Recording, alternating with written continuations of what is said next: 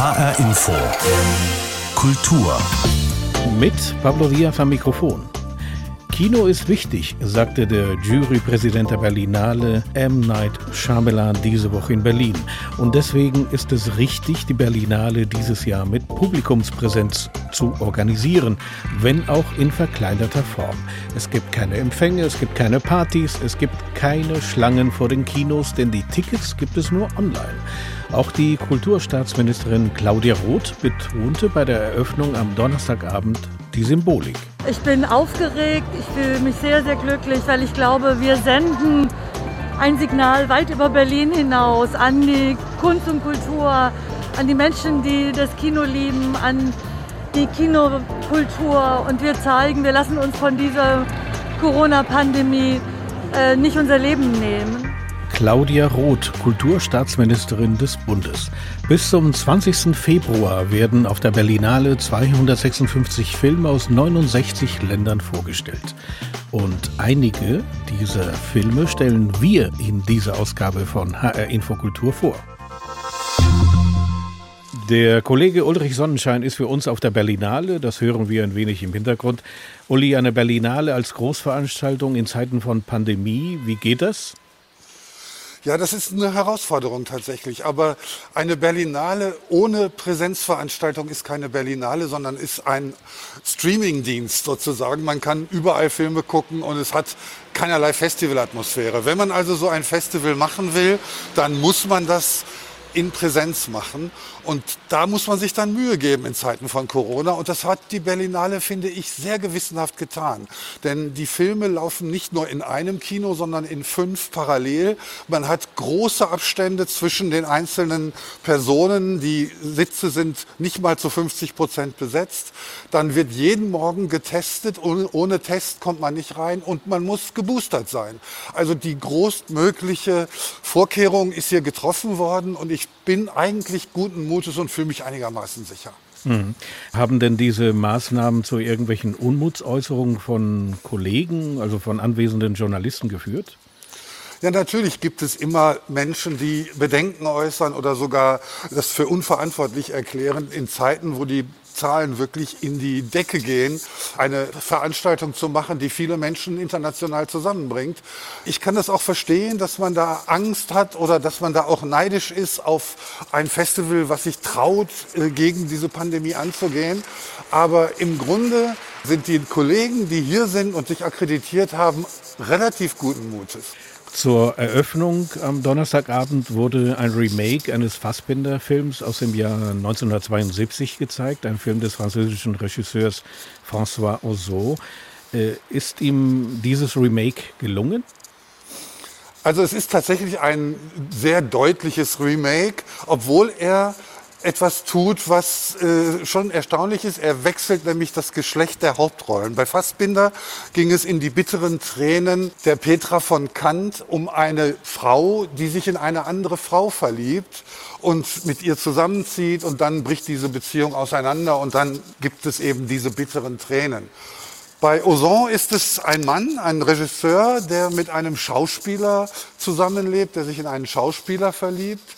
Und dieser Regisseur ist sehr deutlich Rainer Werner Fassbinder. Er sieht ihm wirklich sehr, sehr ähnlich und das war Ozon, denke ich, wichtig. Er hat quasi damit das, was damals, vor 50 Jahren übrigens, 1972, ist der Film von Fassbinder, Die bitteren Tränen der Petra von Kant, hier in Berlin auf der Berlinale vorgestellt worden und er hat damals keinen Goldenen Bären gewonnen. Ozons Film Peter von Kant 50 äh, Jahre später, ich glaube nicht, dass er einen Bären gewinnen wird, weil er einfach nichts weiter tut, als diese Interpretation Petra von Kant war immer schon Fassbinder in Bilder zu überführen. Mhm. Und jetzt sehen wir, ja, Rainer Werner Fassbinder war bisexuell und er hat verschiedene Formen von Liebe ausprobiert und auch Liebe mit Gewalt verbunden. Alles das, was man von Fassbinder weiß, kommt in diesem Film vor. Und es ist eben tatsächlich nicht viel mehr als eine große Hommage. Eine weitere Gemeinsamkeit gibt es ja bei diesem Film. Die Schauspielerin Hanna Schigula, die schon damals 1972 bei dem Film von Fassbinder auftrat, tritt auch in diesem Film von Ozon auf. Das stimmt. Und sie hat sich von der Berlinale ferngehalten. Sie sagt, in Zeiten der Pandemie kommt sie auf keine Pressekonferenz. Im Grunde fand sie den Film von Fassbinder damals schon nicht besonders gelungen und auch den von hm. Ozon mag sie nicht sehr gerne. Also sie ist tatsächlich der Berlinale Fan geblieben. Eine Frage zum Schluss. Was kommt denn jetzt noch in den nächsten Tagen? Ja, besonders freue ich mich auf die beiden deutschen Wettbewerbsbeiträge, den Film von Nicolette Krebitz, aber vor allen Dingen auf den von Andreas Dresen. Andreas Dresen ist ja ein wirklich großartiger Regisseur mit einer Ostvergangenheit und er erzählt jetzt die Geschichte der Mutter von Murat Kurnas. Murat Kunas kam aus Bremen und wurde in Afghanistan verhaftet und war eine lange Zeit in Guantanamo. Diese Geschichte erzählt er nicht, sondern er erzählt die Geschichte der Mutter versus George W. Bush. Und da bin ich sehr gespannt. Das ist ein Spielfilm, kein Dokumentarfilm. Und er wird, so ist es angekündigt, mit Humor berichten oder erzählen, was dieser Frau aus Bremen in den USA widerfährt. Ulrich Sonnenschein war das mit einem Stimmungsbild von der Berlinale 2022. Ich danke dir. Ich danke auch. Die Berlinale hat also begonnen und alle atmen auf, dass die diesjährige Ausgabe live und in Farbe stattfindet und nicht nur online. Aber es gibt viele Auflagen und so hat sich die Berlinale Leitung entschieden, weniger Filme ins Programm zu nehmen und die Kinos nur halb voll zu besetzen. Wir haben ja eben darüber mit dem Kollegen Ulrich Sonnenschein gesprochen. Das bedeutet, wessen Film es diesmal in die Auswahl der Berlinale geschafft hat, er oder sie darf sich geschmeichelt fühlen, denn sie gehören sicherlich zu den wichtigsten oder zukünftigen Talenten in der Filmwelt. Mit welchen Talenten der deutsche Film auf der Berlinale vertreten ist, das sagt uns jetzt Jan Tussink. Wir könnten genauso gut tot sein. So heißt der Eröffnungsfilm auf der Berlinale in der Kategorie Perspektive deutsches Kino. Das Erstlingswerk von Natalia Sinelnikova, die selbst noch an der Filmhochschule Babelsberg studiert und es mit ihrem Film direkt auf die Berlinale geschafft hat. Der Film ist eine Sozialsatire, das mit den Elementen des Thrillers und des absurden Dramas spielt und es erzählt die Geschichte, wie in einem wunderschönen Hochhaus am Rand eines Waldes sich nach einem kleinen Vorfall, und zwar nach dem Verschwinden eines Hundes, eine Angst hochschaukelt und diese Gemeinschaft verändert. Wir könnten genauso gut tot sein ist einer von sieben Erstlingswerken, die ab Freitag in dieser Kategorie auf der Berlinale Weltpremiere feiern. Eine große Anerkennung, denn die Kriterien sind hart. Schon als Jugendliche hat Natalia Sinelnikova auf der Berlinale als Hostess gearbeitet und von einer Filmkarriere geträumt. Von der Idee sozusagen, von der ersten Idee bis jetzt äh, auf der Berlinale zu sein, glaube ich, so fünf Jahre auch gebraucht und das ist viel Arbeit und umso ja, überwältigender ist es für mich, diese große Bestätigung, diese große Ehre, dass der Film eingeladen wurde in die Perspektive und der Eröffnungsfilm sein darf, das bedeutet wahnsinnig viel für mich und für den Film. Die Kategorie Perspektive deutsches Kino ist für junge Talente der erste Schritt zu einer Filmkarriere. Nur die wenigsten schaffen es in den Wettbewerb der Berlinale. In der Hauptkategorie sind in diesem Jahr nämlich von 18 Filmen nur zwei Deutsche vertreten. Zum einen Nicolette Krebitz mit ihrem Film AEIOU, das schnelle Alphabet der Liebe. Das ist die Geschichte einer alternden Schauspielerin mit Sophie Reuss und Udo Kier in den Hauptrollen. Und zum anderen Andreas Dresen mit einem Film, der schon jetzt für Aufsehen gesorgt hat, weil er in die Weltpolitik und nach Guantanamo führt und auch zwei Flügel hätt, ich flög zu dir. Die zweitwichtigste Kategorie auf der Berlinale nach dem Wettbewerb ist die Sektion Panorama. Hier bekommt der Gewinnerfilm einen goldenen Teddy, der kleine Bruder des goldenen Bären, der aber nicht weniger wichtig ist. Und hier sind von 27 Filmen vier deutsche Beiträge zu finden. Neben dem Erstlingswerk von Annika Pinske mit dem Namen alle reden übers Wetter sticht vor allem ein deutscher Dokumentarfilm heraus. Der Ostberliner Journalist Lutz Penert erzählt in seinem Film Bettina die Geschichte der ostdeutschen Sängerin Bettina Wegener. Was mich an, an ihr interessiert hat, und das sind zwei Sachen. Das ist einmal sie als Person, als Mensch und Biografie, der äh, ein einziges Hin- und Hergeschubse ist. Aber in dem allem, was ihr widerfährt, ist sie auf eine gewisse Weise ein sehr moralischer Mensch. Und Moral nicht in dem Sinne von, das muss so und so sein, sondern in einem sehr bei sich bleiben. Und das finde ich ganz stark. Bettina Wegener war eine Ostberliner Liedermacherin, die in den 70er und 80er Jahren in der DDR zensiert und verboten wurde und anders als Wolf Biermann nicht ausreisen durfte und deswegen auch nur einem kleinen, ausgewählten Kreis in der DDR bekannt war. Aber sie war für uns schon eine Figur und eine Größe, das kann man nicht anders sagen. Lutz Penert gehört also zu den wenigen Deutschen, die in diesem Jahr um die Aufmerksamkeit des Publikums konkurrieren. Denn auch wenn die Berlinale endlich wieder als Präsenzfestival stattfinden darf, die Zahl der Filme und die Zahl der Vorstellungen ist erheblich reduziert. Und das macht sich bei der Auswahl der Filme bemerkbar. Wer in diesem Jahr dabei ist, gehört ganz sicher zu den großen, vielversprechenden Talenten im deutschen Film. Jan Tussing über deutsche Filme auf der Berlinale. Die Szenen, die Künstler, die Macher, die Kultur in HR Info. Ausschließlich speziell. Eigens. Stadt in Sibirien. Irkutsk. Hm, liederlich ausgeführte Arbeit. Fusch. Toilette. Fünf Buchstaben oder drei? Dann machst du dich über mich wieder lustig, ja? Naja, pass auf, Frau. Ein Ausschnitt aus dem Film Alle reden übers Wetter von Annika Pienske. Auch sie gehört zu den deutschen Talenten. Es ist ihr Debütfilm. Er läuft auf der Berlinale in der Sektion Panorama. Der Film ist eine Mischung über das Leben einer Dozentin an der Uni in Berlin, über eine Mutter-Tochter-Beziehung und ein Film über die Schwierigkeiten als Frau im Wissenschaftsbetrieb zu bestehen. Ich habe vor der Sendung mit Annika Pienske gesprochen und habe sie gefragt, in welcher dieser Kategorien sie Ihren Film einordnen würde? Also ich würde mich da gar nicht entscheiden. Ich glaube, das sind alles Themen. Ich würde eher noch ähm, Themen dazu addieren. Es kommt, glaube ich, noch so das Thema der Arbeiterklasse oder der Kinder aus der Arbeiterklasse in dem universitären Betrieb. Das ist ja Clara, die kommt ja aus, aus einem Arbeitermilieu und schlägt sich da jetzt in der intellektuellen Welt durch. Und das Thema der Gleichberechtigung ähm, gehört so ein bisschen in diese Universitätswelt, spielt aber auch auf dem Land, in der Provinz, wo Clara herkommt. Und es geht auch um Stadt, Land und Ost-West und um diese Gegensätze. Mann, Frau. Ich glaube, ich könnte mich jetzt gar nicht entscheiden, welches Thema ein ähm, größeres Thema wäre. Mhm. Wir werden gleich im Detail auf diese einzelnen Aspekte eingehen. Aber Sie mhm. erzählen ja am Anfang des Films lang und breit, wie das Leben von Clara ist. Das ist die Protagonistin des Films. Mit wem sie es zu tun hat, äh, wie konkurrenzstark ihr Umfeld in der Universität ist. Mhm. Das Verhältnis auch zu ihrer Tochter, die nicht bei ihr lebt, sondern bei ihrem leiblichen Vater. Warum war es für Sie wichtig, so ins Detail das Leben von Clara darzustellen?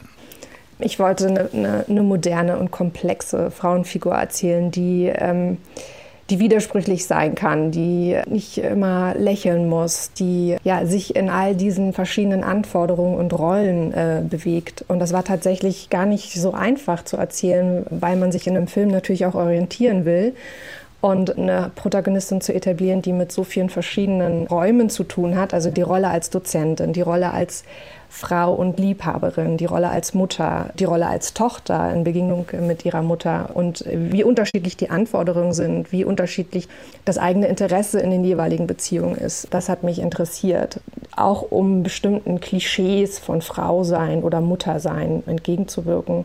Und ich glaube, man braucht ein bisschen, um sich in dem Film zu orientieren, weil es äh, viele Themen sind. Ja, aber das war die Challenge sozusagen. Der Film, Sie erzählten es ja eben, handelt auch von dieser Diskrepanz Stadt-Land.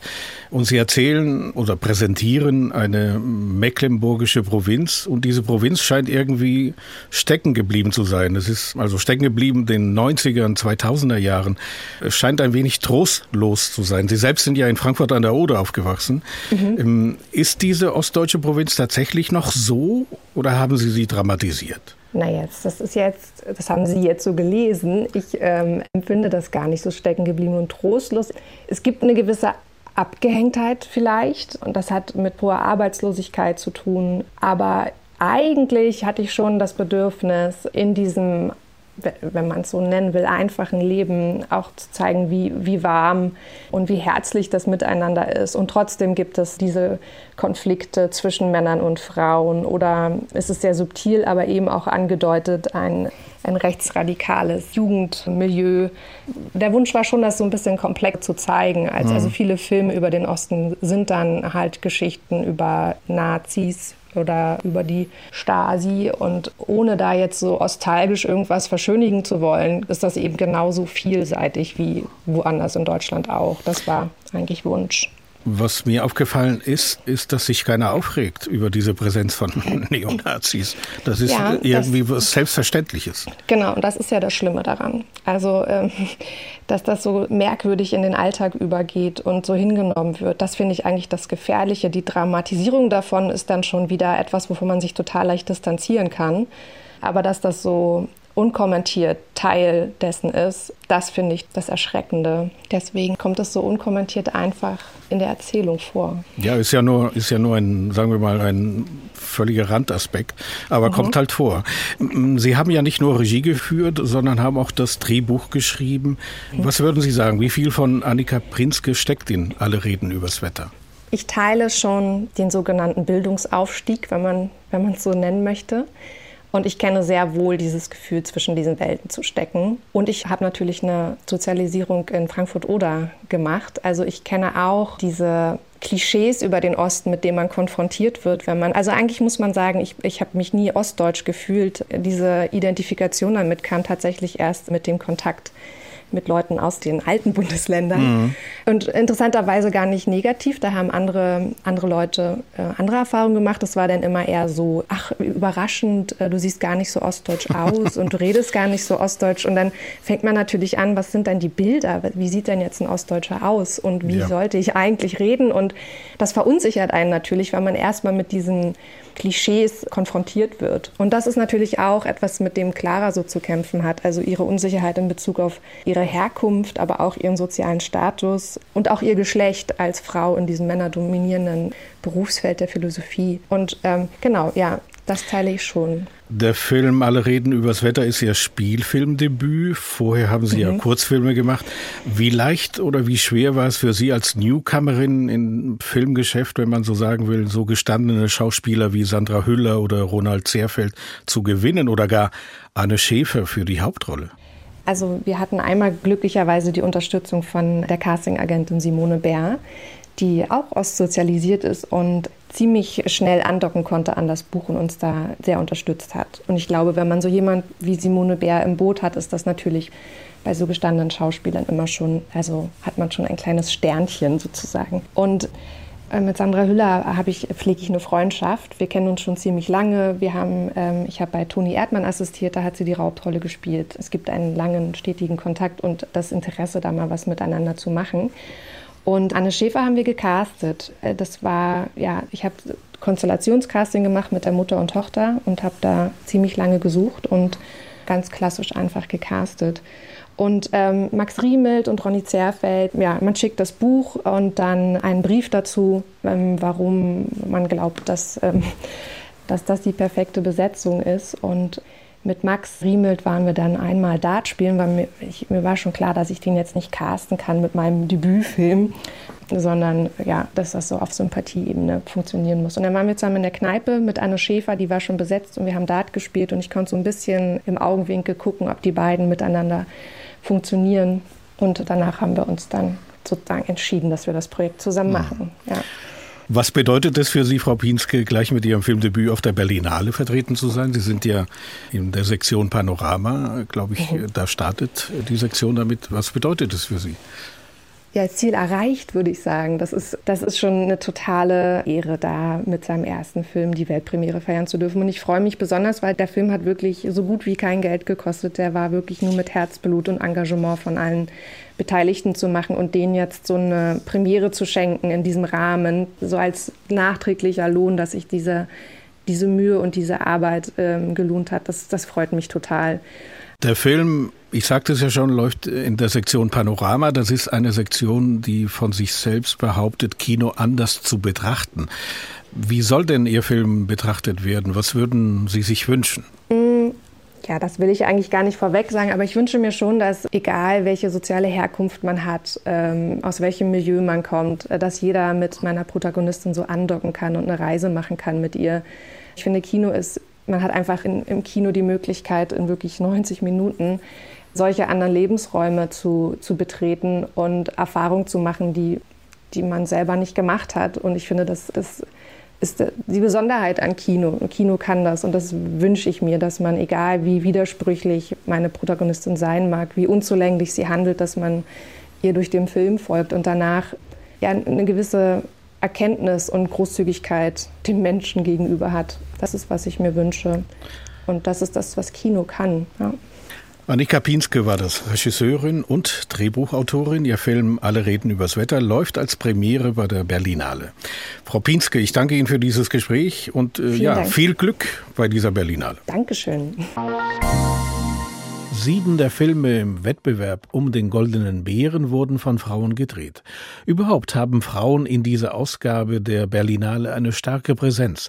Das wird auch an den eingereichten Filmen aus dem Ausland deutlich. Zum Beispiel aus Mexiko. In diesem Jahr sind gleich vier Frauen aus dem mittelamerikanischen Land mit ihren Filmen in Berlin vertreten. Anne Dämmer über eine neue Generation von Regisseurinnen aus einem Land, das mit dem Macho-Verhalten der Männer und der Gewalt gegen Frauen zu kämpfen hat. Ya va a ser un año que la buscamos. Me gustaría hacer algo, no sé qué ni cómo. Mit ihrem Film Rope of Gems, Manto de Gemas, konkurriert Natalia Lopez Gallardo im Wettbewerb um den Goldenen Bären der Berlinale. Im Zentrum stehen drei Protagonistinnen. Eine Frau aus der oberen Mittelschicht, mitten im Trennungsprozess, ihre Hausangestellte, deren Schwester verschwunden ist, und die Polizeichefin, die versucht, ihren Sohn vom Drogengeschäft fernzuhalten. Der Film spielt in Morelos, dort wo die aus Bolivien stammende Regisseurin selbst mit ihrer Familie lebt. Der mexikanische Bundesstaat gehört zu den Regionen, die besonders von der organisierten Kriminalität, den Drogenkartellen geprägt ist. Ein Stück dieser Realität findet sich in dem Film wieder. Dennoch zeigt Natalia López Gallardo nicht die ausufernde Gewalt. Der Filmemacherin geht es um etwas anderes. Es ist ein Film über die Angst einer Gesellschaft, kein gemeinsames Projekt zu haben, über den Zerfall der Werte wie Empathie oder das Vertrauen in den Nächsten. Das Thema Drogenhandel und die damit verbundene Gewalt ist sehr vielschichtig und ich habe nicht das Gefühl, dass sich diese Komplexität analysieren und darstellen könnte. Ich richte den Fokus vor allem auf die psychologische Dimension. Damit können wir alle etwas anfangen. Eh, Ein Jahr lang hat sie für ihren Film gecastet. Bis auf zwei professionelle Schauspieler stammen alle Hauptfiguren aus der Region. Auch in dem Film von Alejandra Marquez Abella, der in der Sektion Panorama läuft, spielt der Verfall der Gesellschaft und die Frage, wie Gewalt entsteht, eine Rolle. Die Regisseurin setzt in ihrem dritten Spielfilm El Norte sobre el Vacío den Machtverfall der Elite episch in Szene.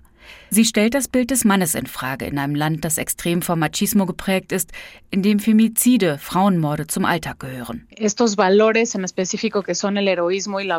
geht um Wertvorstellungen wie Heldentum, Mut, das, was man mit Mannsein, Männlichkeit verbindet und wie diese Werte in Gewalt münden können, wie diese Gewalt Einzug in das Leben von Menschen hält, wie wir unsere Kinder erziehen, wie sie aufwachsen und wie all das in eine Dimension mündet, die noch viel größer und gefährlicher ist.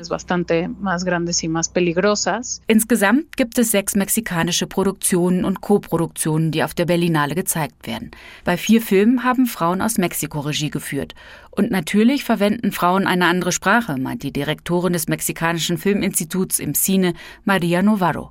Sie ist selbst Regisseurin und hat in den 1970er Jahren begonnen, Filme zu machen. Desde nuestra wir machen Filme aus einer weiblichen Perspektive, aus Erfahrungen heraus und das überträgt sich auf die Filmsprache, den Rhythmus, die Sensibilität und den Sinn fürs Detail. Viele aktuelle Filmemacherinnen greifen das Thema Gewalt in verschiedenen Formen auf. Unser Land ist bedingt durch die Erfahrungen mit dem organisierten Verbrechen geprägt. Das reflektieren die Filme und generieren einen Dialog, den wir so nötig brauchen. Anne Dämmer über Regisseurinnen in Mexiko, deren Filme in diesem Jahr auf der Berlinale gezeigt werden. Und soweit HR Infokultur. Diese Sendung finden Sie online auf hrinforadio.de, auch in der ARD Mediathek. Mein Name ist Pablo Diaz.